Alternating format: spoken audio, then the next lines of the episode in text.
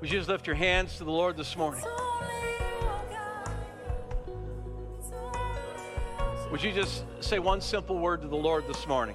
Yes. Yes, Lord. Yes, Lord. I say yes, oh God. To whatever you call, whatever you ask, whatever you desire, we say yes, Lord, this morning. Simple prayer, simple declaration. We say yes.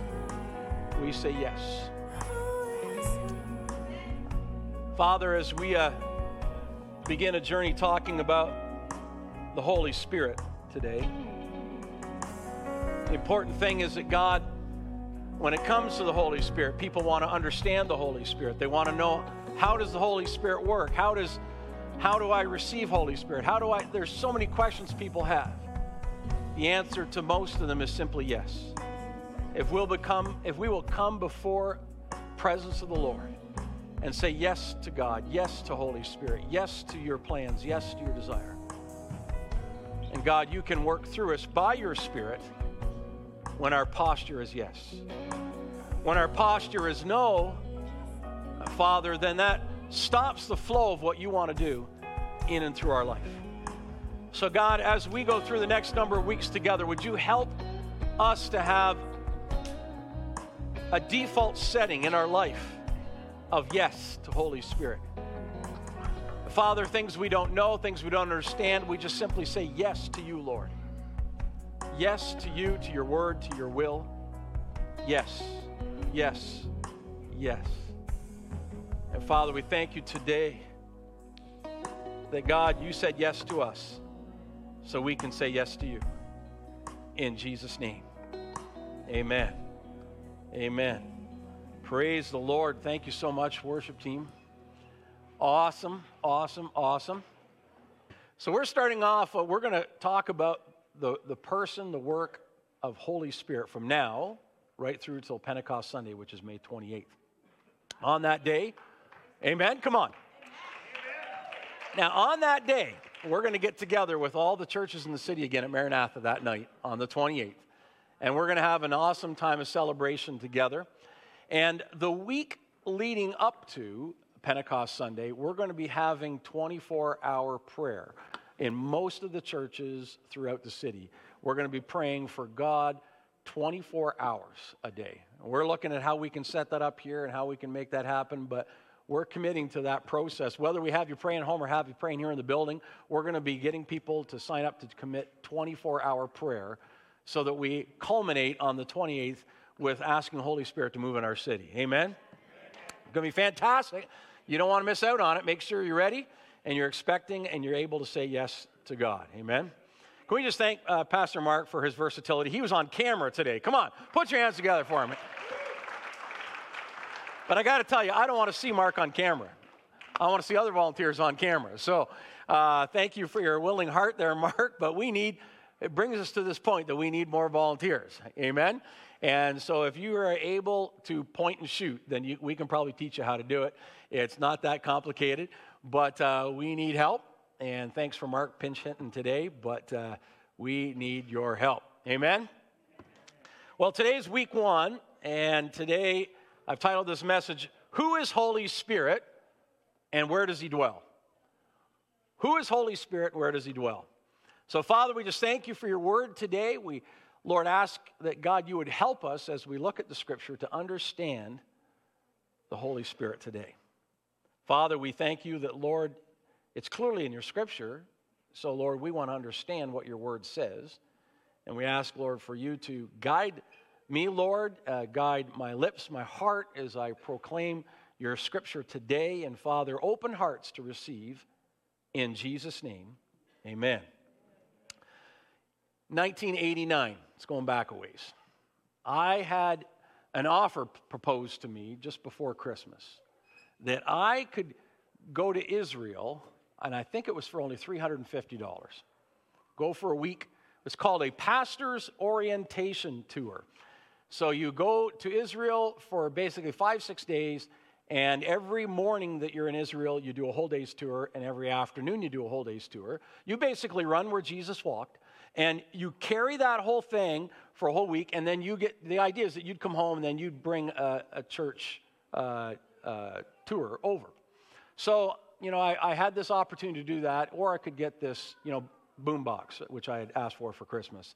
And it didn't take me long to decide when the offer for Israel came up that I'd, I'd take Israel, not the stereo. So uh, I took Israel, not the stereo. Never did get the stereo, by the way. Uh, but um, went to Israel that year with Dale Hiscock. And if you are thinking about Dale this week, we'd ask you to pray for him. He's heading over to Asia. He's going to be doing, spending time in India and other parts of Asia, doing uh, pastor's training school and stuff like that. And he just really covets your prayers because some of the countries he's going to are restricted access nations. And so he just asks for your prayers that God will basically hide him from the authorities, but expose him to the people who are hungry for God. Amen? So remember him in your prayers this week. That would be great. So Dale and I, we headed over in 89 and here's there's an impression of all the stuff that happened on the trip the most, thing that left the greatest impression was on the plane flying over so we're, we're flying from uh, montreal heading across uh, with el al airlines israeli airlines and as we start heading uh, you know east and we start getting over the atlantic ocean and, and the sun comes up and as soon as the sun came up devout jews all over the plane got out of their seats donned their prayer shawls and in the aisles were on their faces before God, facing Solomon's temple in Jerusalem. All over the planet. It just astounded me that the, they were out and they were, they were praying and, and they were uh, facing Jerusalem and they were praying. Now, you know, when this happens, you're thinking, man, that is, that is devout, that is commitment. But then you get thinking, well, why do they do this? Why do they pray facing east? Why do they pray facing Jerusalem?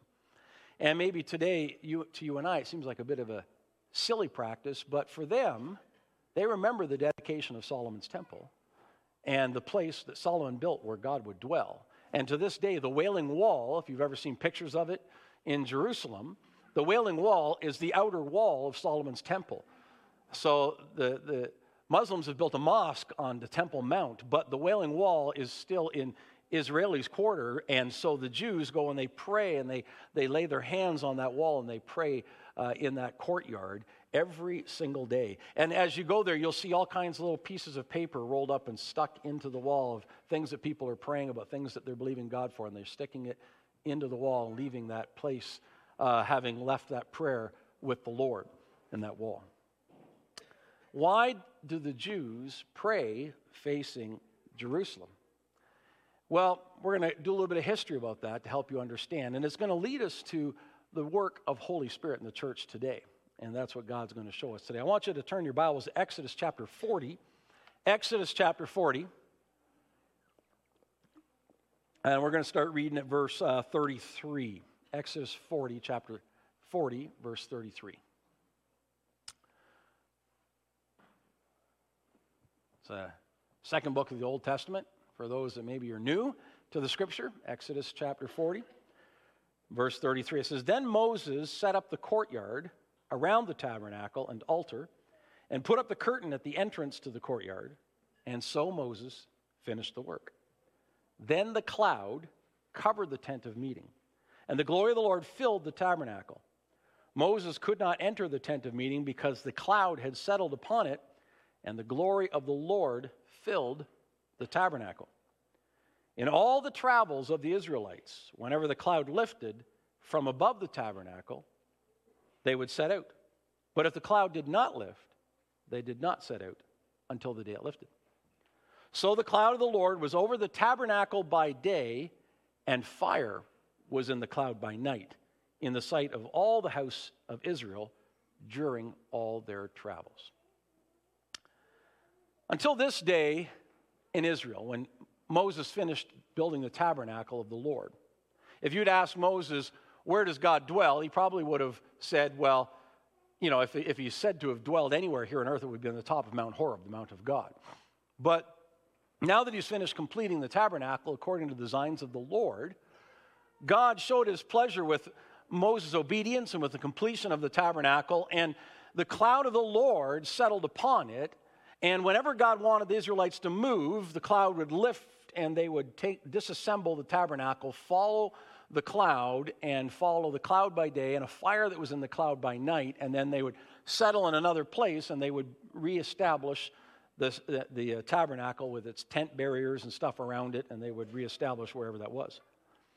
Now, understand that Moses, if you'd asked him, you know, does God dwell in the tabernacle? He'd say yes, but he would also, like every Jew, say that God is also everywhere, right? There was an understanding uh, that God is an omnipresent being, that God is everywhere. It's not like they, they somehow didn't think that God was everywhere and now he was only in this cloud or in the tabernacle. But they also understood that somehow God was manifest in a particular way, in a particular space of time and the tabernacle. And that it was represented by this cloud that hovered over the tabernacle and a fire that was in the cloud by night. And that is how they were literally led by the Lord in their journeys through the wilderness until they settled in the land of Canaan. So now, when you, you see this in Scripture and you read this, you're like, hmm, that's interesting. And then you think to yourself, how do they not un- understand the Trinity when they see a manifestation of it like that right in front of them? They believe that God is everywhere, but they also see the manifest presence of God in this cloud and this fire with the tabernacle as they follow uh, the leading of the Lord in their journeys. What was significant about the tabernacle? Well, the design of it was given to Moses by the Lord. And when he completed it, detail by detail, as the Lord told him to do, as he prepped it for the purpose of being a habitation of the Lord's presence, and he completed that work, the Bible says that he set the courtyard and the tabernacle and the altar up and the curtain at the entrance of the courtyard, and he finished his work, and immediately the cloud descended upon it. God gave Moses specific instructions because God would only dwell in a place that was built specifically for him, that was dedicated to him. When we hear the word holy, we often think of purity, right? It's probably the first definition that comes into our mind. When someone says, oh, that person's so holy, we think, oh, wow, that means they never do anything wrong, right? But the first definition of the word holy is not purity. The first definition of the word holy is set apart. So when the tabernacle of the Lord was holy, it doesn't mean it never sinned, it's an inanimate object. It was holy because it was set apart for the Lord. I remember the first time I heard someone explain this definition, it was Tommy Barnett. And he was standing up preaching and he said, This is my holy suit. I looked at him and said, Holy suit? How can you have a holy suit? And he said, It's a holy suit. He said, Because this suit, I don't do anything in this suit but preach. I don't wear it to weddings. I don't wear it to family outings. This is a suit set aside purely for the ministry of the gospel. It's holy, it's set aside unto the Lord. Well, that's the same definition of holiness that the scripture is using here to describe the tabernacle. It's holy. It's a holy place because it was set aside for one purpose and one purpose only. That was to minister in the presence of the Lord. Does everybody follow that? And so, if we understand that that's the first definition of holy, then we understand what was happening when God built the tabernacle. He built a place, or Moses established a place according to God's design, where God would see this as set aside completely for him, holy for him, and he would use that place to meet with them, direct them, and lead them as a people. So, all through their travels, then, whenever the cloud lifted from the tabernacle and moved ahead, they would disassemble it, follow the Lord, and when it stopped, they would reestablish and they would follow the presence of the Lord. Does everybody understand what I'm saying today? Got it? All right. So now let's fast forward a little bit in history. Okay? What happens is Moses finally led the people into the land of Canaan. And then, uh, apparently, from Scripture, the cloud lifted, the fire was gone, the, uh, the manna stopped coming from heaven because they were in the land of promise. They were in the land of Canaan. But now we go forward many, many years, and, and Israel now has a king, right? King Solomon.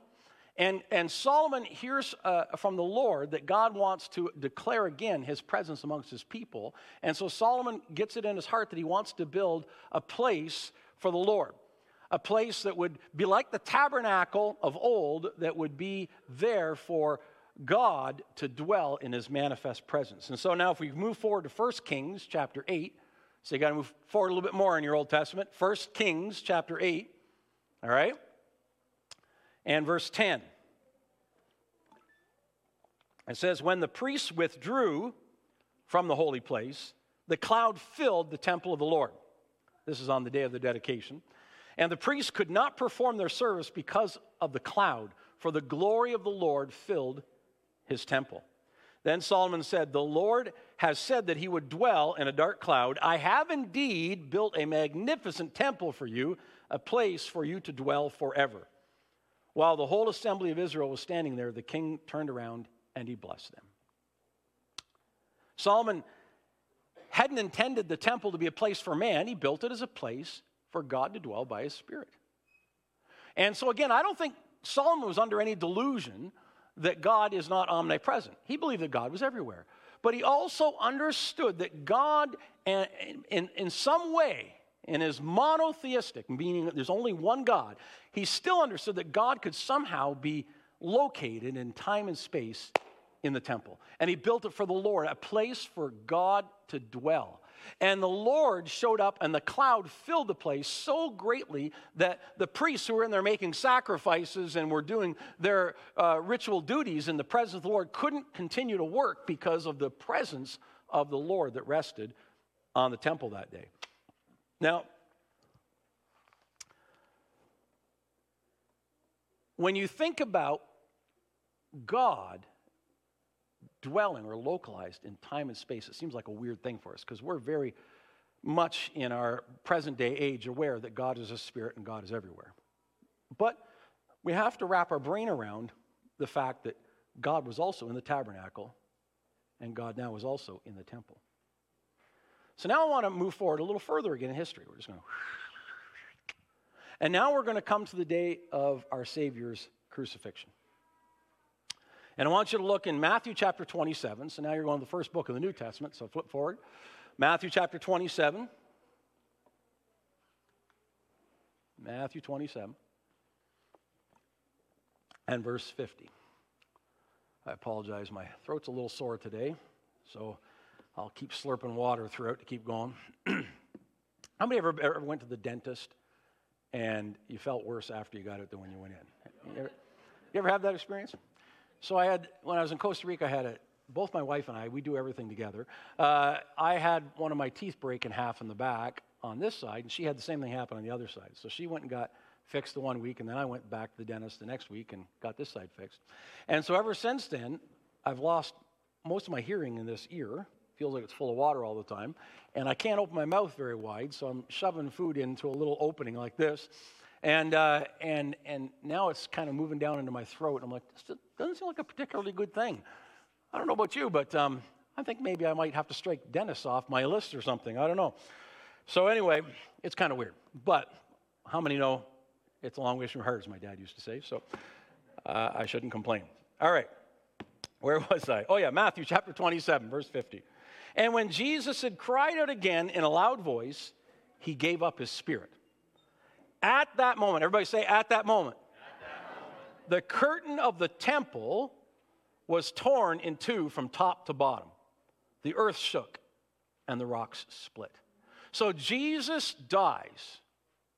And at the moment that Jesus died, that his blood sacrifice was paid, the final blood sacrifice that would ever need to be paid for sin was paid the veil tore from the top to the bottom. That's the same veil that was in Solomon's temple that was erected when Solomon built it according to the dedication directions of the Lord and had been in place ever since. And behind that veil is where the priest went only once a year to make sacrifice on behalf of the people. And they used to tie a rope around him so that if he went in there and he died because there was something in his life or whatever, they could drag him back out. That's how holy this place was. And so now we see the temple, though, torn from the top to the bottom. What does that mean? What does that mean? This is probably the most significant event that happened, other than the resurrection, around the events of the Holy Week and, the, and, and Christ's death and resurrection. Many sermons have preached about the fact that God was saying by tearing the curtain from the top to bottom that all men now had access to the throne of God. Because of the spotless lamb, the completed work of Christ. The role of the priest was forever done. We now had a high priest, Jesus Christ. Amen? Amen? But I believe there's something else going on here. I believe there's something else that God is telling us here. I believe the message that God is sending to the world is that He would no longer dwell in a temple made with human hands, He would only dwell in the temple of the human heart. That God was no longer to be said to be in Solomon's temple, He now is in me, the temple of the Lord. Does everybody follow what I'm saying? I believe that that's what God was declaring when he tore that curtain from top to bottom. Not only do we have access to God, but God now dwells in us, not in Solomon's temple. So, how does, again, we know God's everywhere, but he also dwells in me? Hmm. Hmm. I have to try and understand that the same way I understood God was everywhere, but in the tabernacle and in the temple. Now he's in me.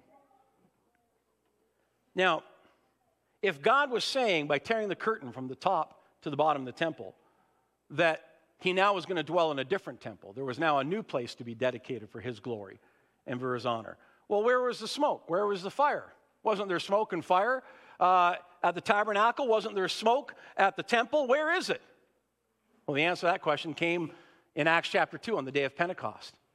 As the church gathered together, the same uh, elements that brought the manifest presence of God or represented the manifest presence of God in the Old Testament showed up on the day of Pentecost in the New Testament as these new temples of the Lord. People who now had encountered the risen Christ, gathered 120 strong in the upper room. Holy Spirit was poured out upon them in that room. And the Bible says that a mighty rushing wind came into the room, and then cloven tongues of fire set down on each and every one of them, and that they were filled with the Holy Spirit. God was confirming that his spirit would no longer dwell in a building, but was going to occupy the hearts of men and women. And he was going to dwell in us. Yes, he was always everywhere, but he manifests himself in a, in a place. The place is now us. Does everybody hear what I'm saying this morning? Acts chapter 2, verse 1 to 4 says this When the day of Pentecost had fully come, they were all in one accord in one place, and suddenly there came a sound from heaven as of a mighty rushing wind, and it filled the whole house where they were sitting. Then there appeared to them divided tongues as of fire, and one sat upon each of them. And they were all filled with the Holy Spirit, began to speak with other tongues as the Spirit gave them utterance. God established, both individually and collectively, that we are the temple of God. And He confirmed it with the same sign of Holy Spirit on the day of Pentecost. Now you might be saying, well, why isn't there, every time someone, you know, encounters the Holy Spirit today, why isn't there cloven tongues of fire? Well, the same reason there wasn't a cloud over Solomon's temple the whole time. God demonstrated his pleasure with his new house on the day of the dedication of the temple, just as he did on the day of Pentecost with you and I. And this idea that we are now the temple of God is confirmed all throughout Scripture in the New Testament. Listen to some of these verses 1 Corinthians 3 16, 17. Don't you know, Paul says, that you yourselves are God's temple and that God's Spirit lives in you? If anyone destroys God's temple, God will destroy him, for God's temple is sacred. And you, everybody say, me, you are that temple. 1 Corinthians 6 19 and 20. Do you not know that your body is a temple of the Holy Spirit, who is in you, whom you have received from God? You are not of your own, you were bought at a price. Therefore, honor God with your body. Why? Why do we honor God with our body? Because it's the temple of the Lord. Amen? 2 Corinthians 6 16. What agreement is there between the temple of God and idols? For we are the temple of the living God. As God has said, I will live with them and walk with them, and I will be their God, and they will be my people. He lives in us. Ephesians chapter 2, verse 19 to 22. Consequently, you are no longer foreigners and aliens, but fellow citizens with God's people and members of God's household, built on the foundation of the apostles and prophets, with Christ Jesus himself as the chief cornerstone. In him, the whole building is joined together and rises to become a holy temple in the Lord. And in him, you two are being built together to become a dwelling in which God lives by his Spirit. Where, who is the Holy Spirit? The Holy Spirit is God Father, Son, and Holy Spirit. And we'll get into more detail of that next week. But it's important for us to start this week by understanding where does Holy Spirit dwell? In the temple of God. But now not a temple of Old Testament creation, not a, t- a mobile temple called a tabernacle wandering through the desert, not a building in Jerusalem, but he dwells in this temple called me, called you. And I love that last verse in Ephesians because it points out that the temple is also plural. He dwells not just in the individual temple, but he dwells in us, a temple that's being built together in him that God dwells in our midst collectively. One of the reasons we should gather together as often as we can as the body of Christ is so that we fulfill the temple calling of God, that we are His people and He moves in us collectively, and we're powerful when we're together. Amen? We're powerful when we're together. So, how will God show His pleasure with His temple today? I believe He'll do it the same way He did it on the day of Pentecost that he will show up with power, that he'll show up and demonstrate his, his pleasure with us by enabling us to fulfill the work that he's given to us. And we're going to talk more about that. We're going to talk about all kinds of wonderful, wonderful things as we uh, investigate the work of the Holy Spirit. We're going to talk about, you know, things people ask me all the time what is the work of Holy Spirit? How does he accomplish this work through the body? Uh, what are the gifts of the Spirit? How do the gifts of the Spirit work? What is my spiritual gift? All kinds of questions that people ask me all the time. But before we get to those, we have to understand that the Holy Spirit lives within us. That if you're a Christian, the Bible says the Spirit of God lives within you. But, but don't I have to be baptized in the Holy Spirit? We'll get to that. We'll get to that.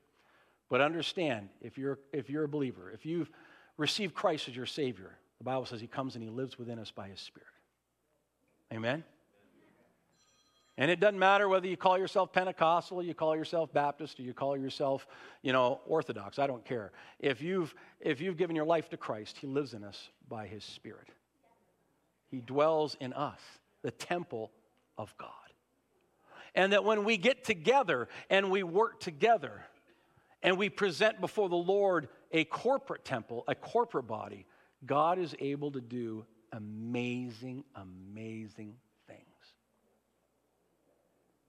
And so, over the next number of weeks, we're going to investigate all, their, all those kinds of questions. We're going to look at all this stuff, and we're going to we're going to dive right into the scripture concerning the work and the person of the Holy Spirit.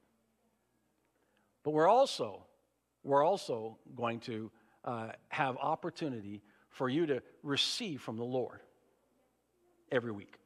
We're going to be praying for people to receive uh, the gifts of the Spirit, for people to receive their baptism in the Holy Spirit. We're going to be praying for people to experience and be able to ask God for new direction and new gifts and, and, and new things that God wants to bring to us by the power of Holy Spirit. And we're going to engage in that collectively together as a body. It's going to be a lot of fun. I don't know about you, but I like receiving gifts. Do you like receiving gifts? If you don't, go see your therapist. Something wrong with you, you know. Uh, but I like to receive gifts, and so I believe the Lord has gifts that He wants to literally give out abundantly to His body, and we're going to receive those over the next number of weeks. Amen. So, what I want you to do, I want you to for two things. First of all, if you have questions about the Holy Spirit, right? I mean, don't just write down 50 questions. I mean, but, but you know, have mercy on me, okay? But, but ones that have been, you know, you really want to understand something and it's been bothering you for, for years. I want you to write it down and I want you to send it to the church, email it, all right, to the church. And or hand it to me on a piece of paper. I don't care, but it'll get to me. And and I would love to be able to tackle those questions for you. I'm more than happy to do that. We got a number of weeks to take that on, so I would like to be able to do that. And so um, I'd be, I'd be happy to try and address any question that you might have regarding the Holy Spirit. So, you know, that means you're not going to ask me about, you know, uh, now, when Jesus is going to come back, is it going to be during the, the, the first half of the tribulation or the second half? That's not the questions I'm looking for this time, all right? This is questions about the Holy Spirit, okay? Not about the eschatology or anything else like that. So, this is questions about the work of the Holy Spirit. If you've got them, write them down, uh, get them to me, either by email or hand them to me. I would love to be able to address those. Also, I want you to come every week hungry for the Lord. All right? Spend some time in prayer and fasting. Say, God, I would really like to encounter the Holy Spirit in a new and fresh way. And, and I believe that as our church becomes a, a temple of God's Spirit collectively, not just individually, but collectively as well, man, God is going to be able to do great things. God has always been able to do wonderful things through a people that say yes to Him. Amen? So I want you to stand with me this morning. Kids, you guys have been great today. But since I knew you're in here today, Pastor's been also a little shorter today, too. but uh, it's so good to have you, and we're looking forward to you guys having your space back. You guys are going to love it. It's going to be awesome. It's going to be great. And, uh, and we're just going to pray for Holy Spirit to be released in the kids' unit, too that uh, I was looking at the, through the pictures and saw all those pictures of our kids in, in, in children's church with their hands raised, worshiping the Lord. And I said, Father, we just want to see fresh fire poured out on our kids as well. Amen? Amen. So, Father, we just thank you today that we know the Holy Spirit dwells in us. Father, you're not in a tabernacle in the wilderness and you're not dwelling in a temple in Jerusalem. Father, you dwell in the hearts of men and women all over this planet. And that, Father, you make yourself known through your church, through your bride, through your people. And Father, we ask today that, Lord, you would, you would show us uh, fresh from the scripture what the work of Holy Spirit is to be in our lives. That, Father, we would hunger for a fresh move of the Spirit of God in our midst. That, Lord, we would be so directed by the Holy Spirit that, God, we would see signs and wonders, that we would see miracles every day. That, Father, your presence would be manifest in and through us every single day of the week. That the Holy Spirit's not at work just on Sunday, but He is at work Monday through Saturday as well. And Father, He works through us as we go boldly where you tell us to go every day in our community. Father, we thank you for your presence here today. And we give you praise and we give you glory in Jesus' name. Amen. Amen. Praise the Lord. Next Sunday, Jersey Day. Do not forget. We're going to have a party in the house of the Lord, and uh, we're going to go on to part two of the Holy Spirit.